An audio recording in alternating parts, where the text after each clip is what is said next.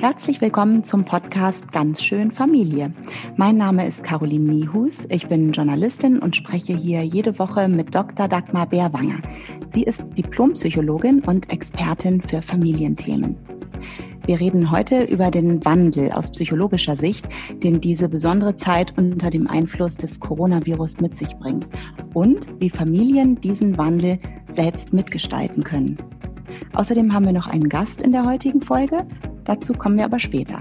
Hallo Dagmar erstmal. Hallo Caroline. Wir befinden uns in Woche drei der Ausgangsbeschränkungen und Woche eins der Osterferien. Dagmar, du hast den Einblick durch deinen beruflichen Kontext. Daher erstmal die Frage, wo stehen wir gerade ganz aktuell? Also es ist schwer, das zu verallgemeinern, aber eines kann man sicher sagen, bei allen Familien passiert gerade wahnsinnig viel und wie du ja schon eingangs erwähnt hast, alle Familien durchleben gerade einen Wandel. Bei manchen Familien ist es wirklich so, dass man den Eindruck hat, ja, sie leiden enorm. Sie sind teilweise in extremen Situationen. Das betrifft eher alleinerziehende Familien, sage ich mal, die zum Teil bis zu existenziellen Zerreißproben gezwungen werden.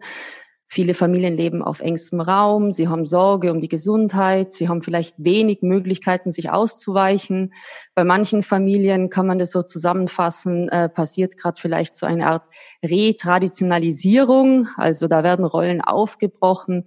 Ich bekomme das vor allem auch im privaten Kontext mit. Da ist es teilweise so, dass der Anteil der Berufstätigkeit sich sehr stark geändert hat. Also da gehen jetzt die Frauen zum Teil stärker arbeiten und Männer bleiben im Homeoffice zu Hause oder sind gar freigestellt. Das macht natürlich auch was mit Familien. Da kommt es teilweise zu einer Rollenumkehr, zu einer neuen Aufteilung von Haushaltstätigkeiten.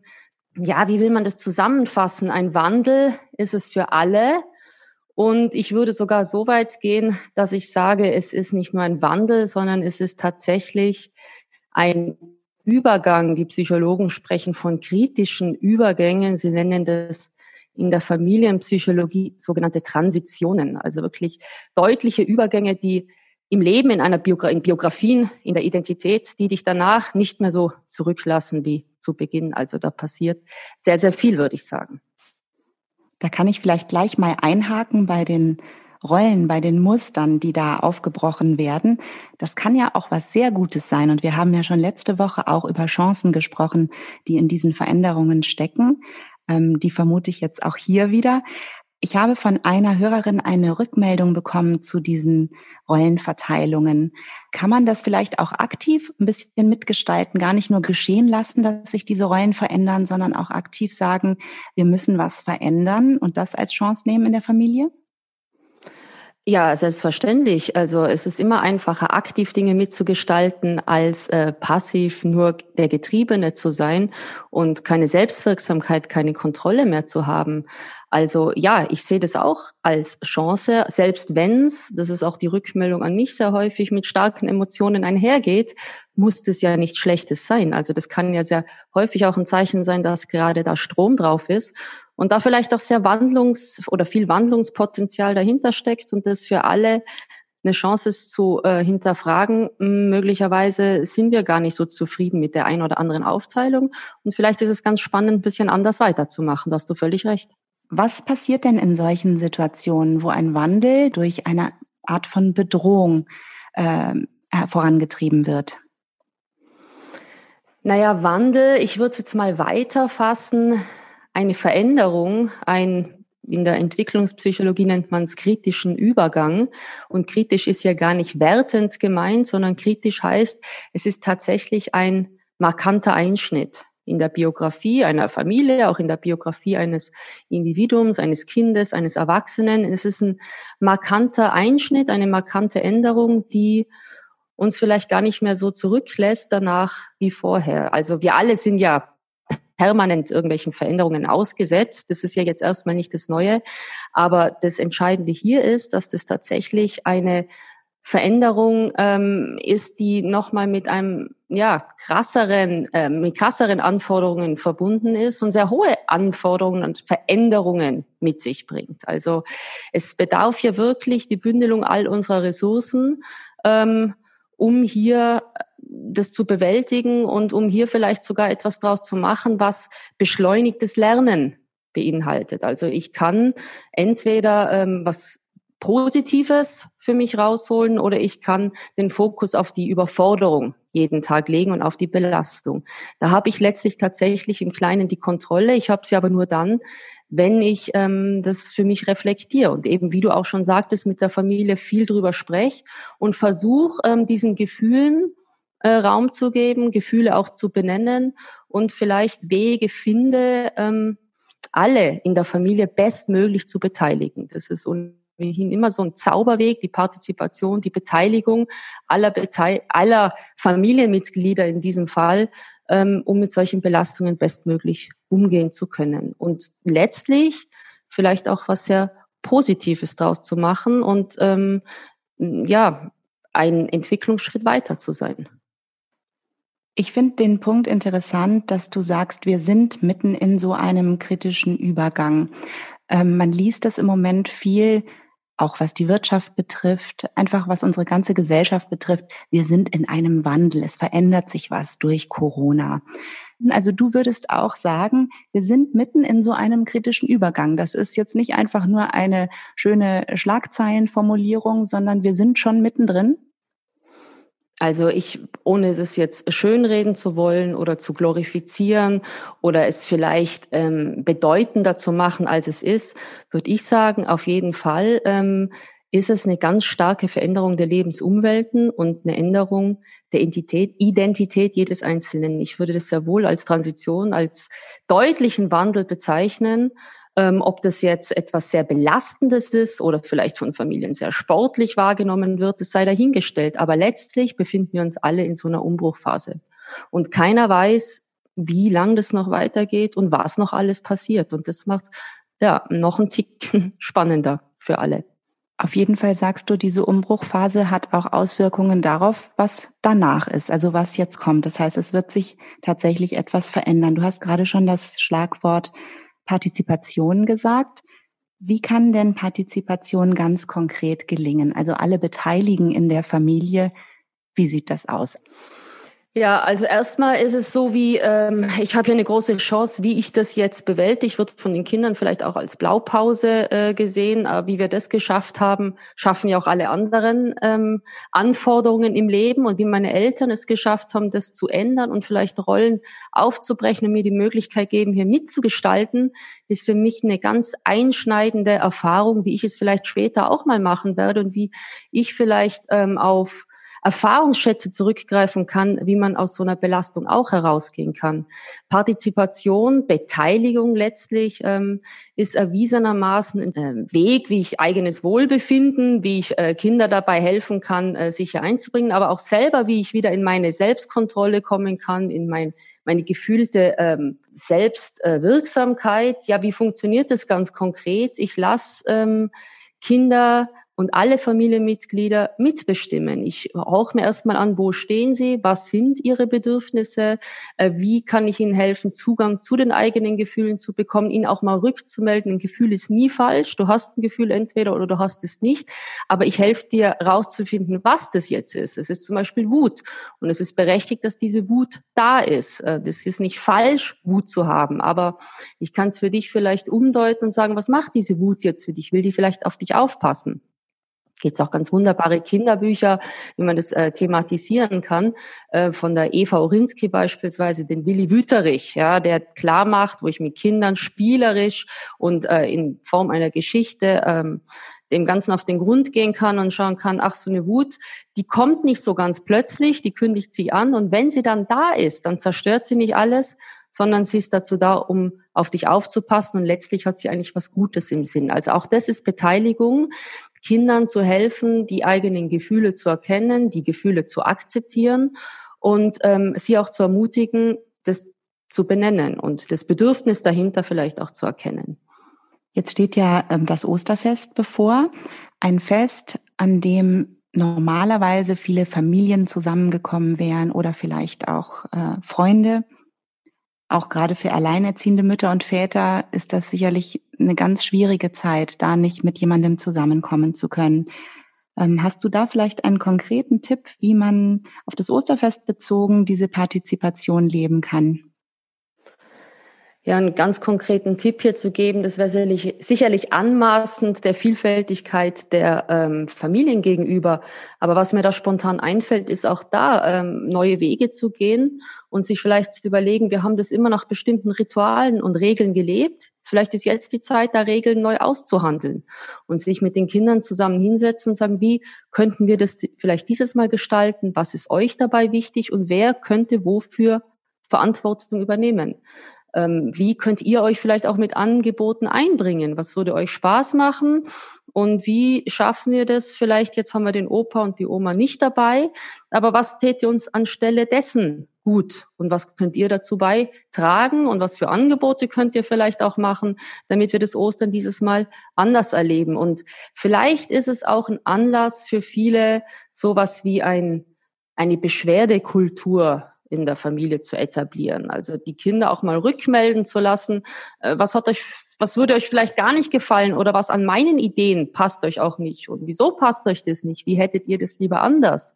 Und lasst uns doch mal abstimmen, wie wir das dieses Mal gestalten wollen. Also so eine Einladung dazu, viel mehr Demokratie in der Familie zu leben und Kinder auch mehr in die Verantwortung zu nehmen. Das letztlich lässt sie stark werden und sich auch stark und bedeutend in der Familie fühlen, wenn sie selber Rollen, Aufgaben übernehmen dürfen, bis hin zu eigenständig mitgestalten. Selbst bei vielleicht einem sehr traditionellen Osterfest, wie wir es bislang gelebt haben, dürfen wir das hier aufbrechen und möglicherweise behält der ein oder andere neue Rollen, neue Traditionen nach Corona bei, wer weiß.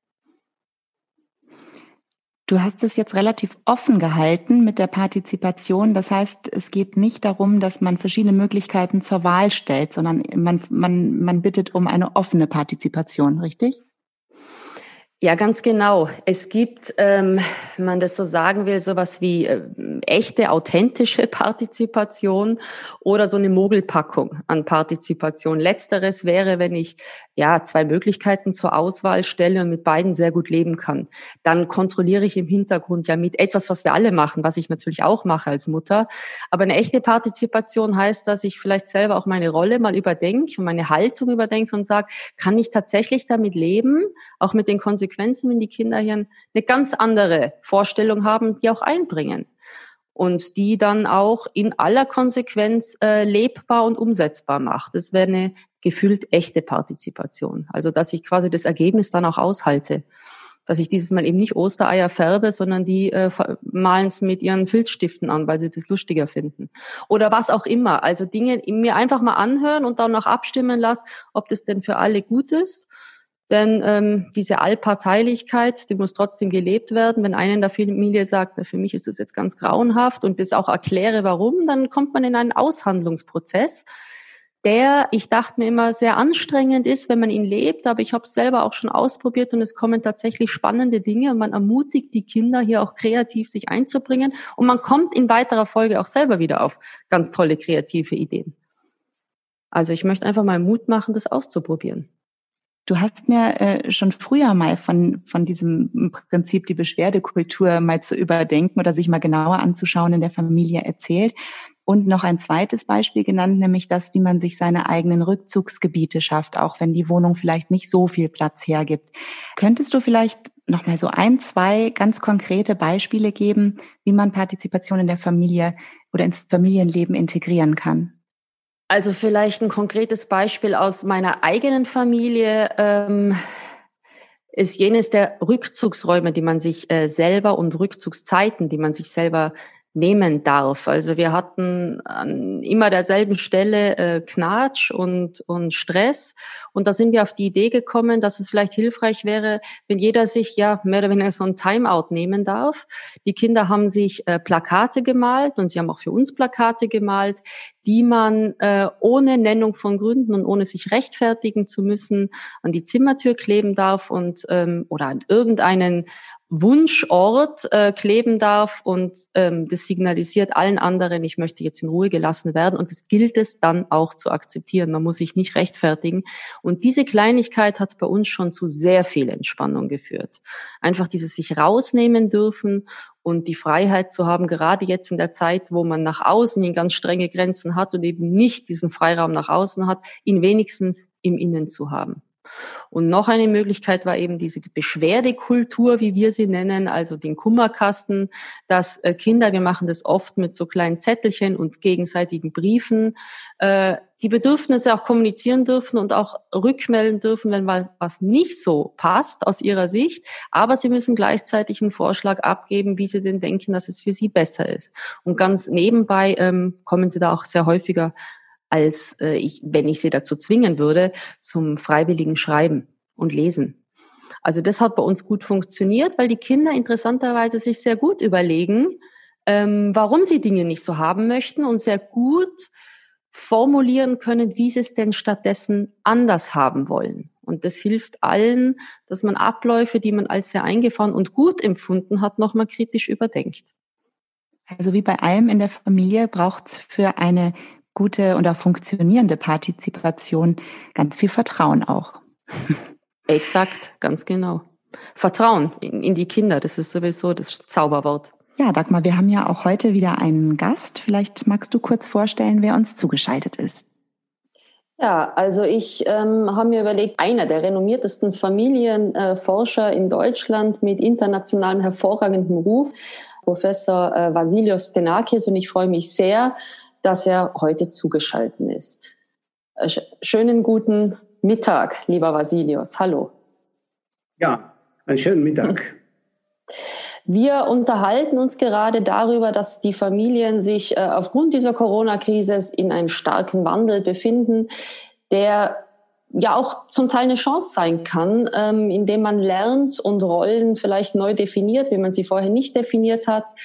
Was uns jetzt interessiert ist, inwieweit du aus deiner professionellen Sicht das tatsächlich auch als positiven Wandel für Familien sehen kannst, gerade vor dem Hintergrund, dass viele vielleicht auch Angst vor Infektionen haben, dass sich möglicherweise Großeltern tatsächlich auch schon angesteckt haben und vielleicht auch krank sind, dass mit finanziellen Einbußen zu rechnen ist und manche Familien tatsächlich vor großen wirtschaftlichen Sorgen stehen. Inwieweit kann es tatsächlich noch ein positiver Wandel sein? Wenn man die Entwicklung der Familie geschichtlich betrachtet, wird man sehen, dass die Familie ein lebendiger Organismus ist, der immer auf Veränderung und Entwicklung angewiesen war und bleibt. Die, der Sinn des Lebens, die Philosophie des Lebens verändert sich. Man muss eine neue Philosophie entwickeln. Es ist charakteristisch für diese Entwicklungen in transitiven Phasen, dass man mit der alten Philosophie, mit dem, was man geglaubt und getan hat, in der neuen Phase nicht weiterkommt. Einstein hat das wunderbar zum Ausdruck gebracht. Du kannst nicht das Problem bewältigen und lösen mit dem Denken, das es verursacht hat. Das heißt, man braucht einen neuen Ansatz. Die Qualität der Elternschaft kann sich verändern. Die Beziehung zu den Kindern kann eine neue Qualität bekommen. Und interessant ist dabei, dass die Richtung dieser Qualität offen bleibt. Sie kann eventuell, wenn sie gut ist, noch besser werden. Aber sie kann, wenn sie schlecht ist, noch mehr verschlechtert werden. Und obendran trifft auch auf der Ebene des Beziehungssystems das, was individuell zutrifft, nämlich eine Belastung, emotionale Art des Systems. Und hier kommen natürlich Konflikte und äh, andere bis zu physischen Gewalt, alles kommt vor. Es kommt darauf an, wie das Familiensystem insgesamt eingebettet ist. Ein System, das als geschlossenes System funktioniert, nicht sehr viele Kontakte nach außen gepflegt hat, hat es schwierig, mit diesen Situationen umzugehen. Im Gegensatz dazu, eine Familie, die äh, gute Nachbarschaft, gute Beziehungen zu anderen Familien, zu Freunden, äh, aktive und engagierte Großeltern hat, diese Familien lassen sich auch kontextuell stützen und dies erleichtert auch dann die Bewältigung dieses Übergangs. Jetzt vor dem Hintergrund unserer Familien, die uns zuhören und äh, auch ich ganz persönlich, ähm, klopft doch die Frage an, wie schaffe ich es nun aber tatsächlich, vielleicht auch vor dem Hintergrund tatsächlich belastender ähm, Ereignisse, die Situation für mich umzudeuten, sie sogar aktiv mitzugestalten und eben diese neue Perspektive, diese andere Philosophie zu bekommen. Was kann ich da ganz konkret machen? Die Kunst liegt darin, nicht das Problem zu beklagen, sondern die Ressourcen, über die die Familie verfügt, zu aktivieren. Und wenn man hier die Forschung und die Erfahrung heranzieht, dann wird man sehen, dass auf drei Ebenen Verbesserung und Veränderung stattfinden kann, beziehungsweise diese Ebenen mobilisiert werden können, um jetzt diese Krise am besten zu bewältigen. Die eine ist ein Überzeugungssystem, eine Philosophie. In manchen Familien spielt die Religion diese Rolle. Es ist unglaublich wichtig und das wird verstärkt gefragt, in solchen Situationen über ein Wertesystem zu, ver zu verfügen, das von allen geteilt wird, alle integriert und alle stärkt, um eben diese Krise zu bewältigen. Der zweite Bereich ist die Kommunikation. Ob wirklich die Kommunikation innerhalb des Familiensystems gut funktioniert. Und der dritte Bereich ist die Organisation des Familiensystems, nämlich eine Organisation, die auf demokratischen Prinzipien aufbaut. Lassen Sie mich ein Beispiel für jede Ebene anführen. Wenn die Eltern ein Wertesystem vertreten, wo sie das Kind als Wert betrachten, als seine Persönlichkeit, als autonome Persönlichkeit, wenn sie das Kind für sich selbst als den höchsten Wert sehen, dem Kind immer Liebe vermitteln und auch das Gefühl, du bist für uns so wertvoll wie nichts anderes, dann stärken sie dieses Kind. Dieses Kind entwickelt ein stabiles, gesundes Selbstwertgefühl und diese Kinder werden dann dies benötigen, um aktiv solche Situationen zu bewältigen. Zweites Beispiel, wenn man sich dem Kind nähert in diese Situation, wo das Kind belastet ist, kommt es darauf an, wie man es tut. Die meisten zeigen, sagen, ach komm, äh, sei nicht so traurig, es wird alles vorbeigehen, morgen ist ein anderer Tag, oder spiel mit uns, machen wir was anderes. Das ist die schlechteste Art, wie man diese Situation angehen kann, denn es werden die Gefühle des Kindes negiert. Dem Kind wird nur eine andere Struktur, eine Alternative angeboten. Viel spannender wäre es, wenn die Eltern akzeptieren würden, dass ihr Kind eine Belastung erlebt. Zu ihm gehen und das Kind fragen, möchtest du mit mir darüber sprechen? Und so bekommen sie die Gelegenheit, mit über Gefühle, über Belastungen mit ihrem Kind zu sprechen. Und das Kind lernt dabei, diese zu identifizieren, zu benennen. Und in einem zweiten Stadium versucht man, den Grund herauszufinden, warum das so ist. Und der dritte Schritt, der der wichtigste ist, Lasse uns nach, darüber nachdenken, wie wir diese Situation zum Besseren verändern können. Das heißt, das Kind lernt, dass eine Situation durch eigenes Tun zum Positiven verändert werden kann. Hier haben wir also neue Chancen, um die Eltern-Kind-Beziehung zu stärken. Auch das betrifft die Partnerschaft selbst und deren Qualität. Äh, wir wissen alle, dass äh, solche Situationen geeignet sind, um die Probleme in der Partnerschaft an die Oberfläche zu bringen. Hier ist eine wunderbare Lernsituation für beide Partner, für beide Eltern gegeben, nämlich ihre Kommunikation, die Art und Weise, wie sie Konflikte bewältigen, ihr Wertesystem, was für ein Wert ist der andere für mich und nicht zuletzt die Lösungsansätze von Konflikten zu reflektieren. Nehmen wir ein Beispiel, die Kommunikation. Die Kommunikation kann natürlich in der Familie organisiert werden über Ereignisse.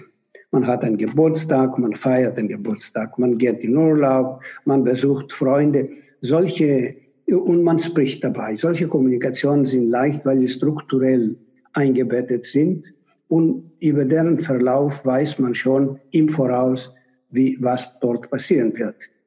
Anders ist die Situation, wenn man sich am Tisch setzt, sich dem anderen öffnet mit seinen Wünschen, Bedürfnissen, Träumen, diese ihm direkt mitteilt und mit ihm in einen Face-to-Face-Dialog eintritt, der von beiden Seiten geteilt und gestaltet wird. Hier ist die hohe Kunst, wirklich direkte Kommunikation zu pflegen, die am Ende jenes Gefühl vermittelt, ich fühle mich verstanden, ich fühle mich bereichert. Hier sind jetzt neue Chancen für die Eltern, die sie gezielt nutzen können, ihre Kommunikation zu verändern. Du hattest betont, dass eine wesentliche Ressource von Familien äh, soziale Strukturen sind und die Art und Weise, wie man sozial eingebettet ist. Nun fällt genau dies ja für viele Familien weg. Und das ist gerade zu Ostern eine schmerzhafte Erfahrung. Was kannst du da konkret raten, was man da tun könnte? Ich glaube, dass die Familien heute mehr denn je Chancen haben, diesen Aspekt zu kompensieren. Denn die neuen Technologien eröffnen völlig neue Möglichkeiten äh, der sozialen Beziehungen, der Kommunikation und des Miteinanderseins. Die FaceTime, Skype und all das, was wir wissen, muss in diesem Augenblick mobilisiert werden, damit die Isolation in der Familie beendet wird. Auch hier bieten sich für die Kinder und die Jugendlichen exzellente Möglichkeiten zu lernen, Beziehungen nicht nur im reellen, sondern auch im virtuellen Raum zu pflegen. Es bietet sich die Möglichkeit, gemeinsam mit den Eltern digitale Kompetenz zu entwickeln. Und auf diese Weise werden wir die Kinder auf ihre Zukunft angemessen besser vorbereiten. Auch hier kann man kompensieren, kann man neue Wege gehen. Und ich glaube, dass die Familien, die es schaffen, kreativ und konstruktiv damit umzugehen, Familien sein werden, die auch von diesem Wandel profitieren. Was für mich jetzt ganz klar geworden ist, dass es wirklich an das Fundament der Familien geht. Das wird gerade hart geprüft auf vielen verschiedenen Ebenen und jedes Familienmitglied auf eine Art ähm, auch einzeln. Ähm, wenn Sie eine, eine wichtige Botschaft unseren Hörern mitgeben wollten, die ähm, vielleicht auch ja einen positiven Anstoß geben kann. Was würden Sie den Hörern sagen wollen? Achten Sie auf jeden Fall auf Ihre Gesundheit, aber gleichzeitig nutzen Sie diese einmalige Chance, die Qualität Ihres Beziehungssystems in der Familie weiterzuentwickeln. Sehr schön. Eine sehr spannende Entwicklung ja, dann bleibt mir nur noch, mich herzlich dafür zu bedanken für diese sehr interessanten, fachlich hochkompetenten äh, Hinweise und Tipps. Und bitte bleibt gesund und schöne Ostern. Danke und ebenfalls. Ja, das war jetzt viel von Professor Ftenakis, was noch erstmal nachwirken muss bei mir. Dagmar, vielleicht ein kurzes Schlusswort. Ich fange jetzt einfach mal an. Für mich ist hängen geblieben, ähm, der Appell eigentlich zur individuellen Veränderung, bereit zu sein, sich auch neu zu definieren in manchen Dingen, in manchen Ansätzen oder Glaubenssätzen, finde ich sehr spannend. Da möchte ich noch ein bisschen drauf rumdenken. Ähm, und ganz wichtig, wir haben Werkzeug in der Familie, die Situation zu meistern ähm, Positives daraus zu ziehen. Und das sind die Ressourcen, die jede Familie hat und die zu aktivieren. Über diese Ressourcen haben wir beim letzten Mal auch schon gesprochen und die werden sicherlich noch ganz viel Thema hier im Podcast sein. Denn da würde ich mir wünschen, dass wir noch viele praktische Tipps weitergeben können, wie man Ressourcen aktivieren kann, um da durchzukommen. Ja, das ist das, was jetzt bei mir so hängen geblieben ist. Wie ist es bei dir, Dagmar? Ich ganz persönlich ähm, nehme eigentlich drei Dinge mit. Zum einen die Werte innerhalb meiner Familie zu überdenken und äh, mich tatsächlich zu fragen, was ist uns wirklich wichtig? Was sind unsere Werte? Was wollen wir auch nach der Corona-Krise, sofern es ein nach der Corona-Krise gibt, leben? Äh, Nummer zwei, wie wollen wir unsere Kommunikation pflegen? Ist das jetzt eine Chance, nochmal anders, äh, neu miteinander zu kommunizieren? Eine echte Kommunikation, wie es Professor Frenakis genannt hat, die Nummer drei auch beinhaltet, dass ich, ähm, und das hatten wir eingangs ja auch schon gesagt, Gefühle ernst nehmen und diese Gefühle auch benennen. Und da ist für mich ganz viel an Potenzial drin. Mhm. Gerne könnt ihr, unsere Hörer, auch Anregungen und Feedback auf unserer Facebook-Seite ganz schön Familie hinterlassen. Shownotes zur Folge findet ihr natürlich auch und ihr könnt auf unsere Website gehen, ganzschönfamilie.de. Wenn euch unser Podcast gefällt, dann abonniert ihn sehr gerne auf allen gängigen Podcast-Plattformen. Vielen Dank für diese Woche, liebe Dagmar. Ich wünsche dir ein schönes Osterfest. Das wünsche ich dir auch, liebe Caroline. Bleib gesund und wir hören uns wieder nächste Woche. Ciao. Ciao.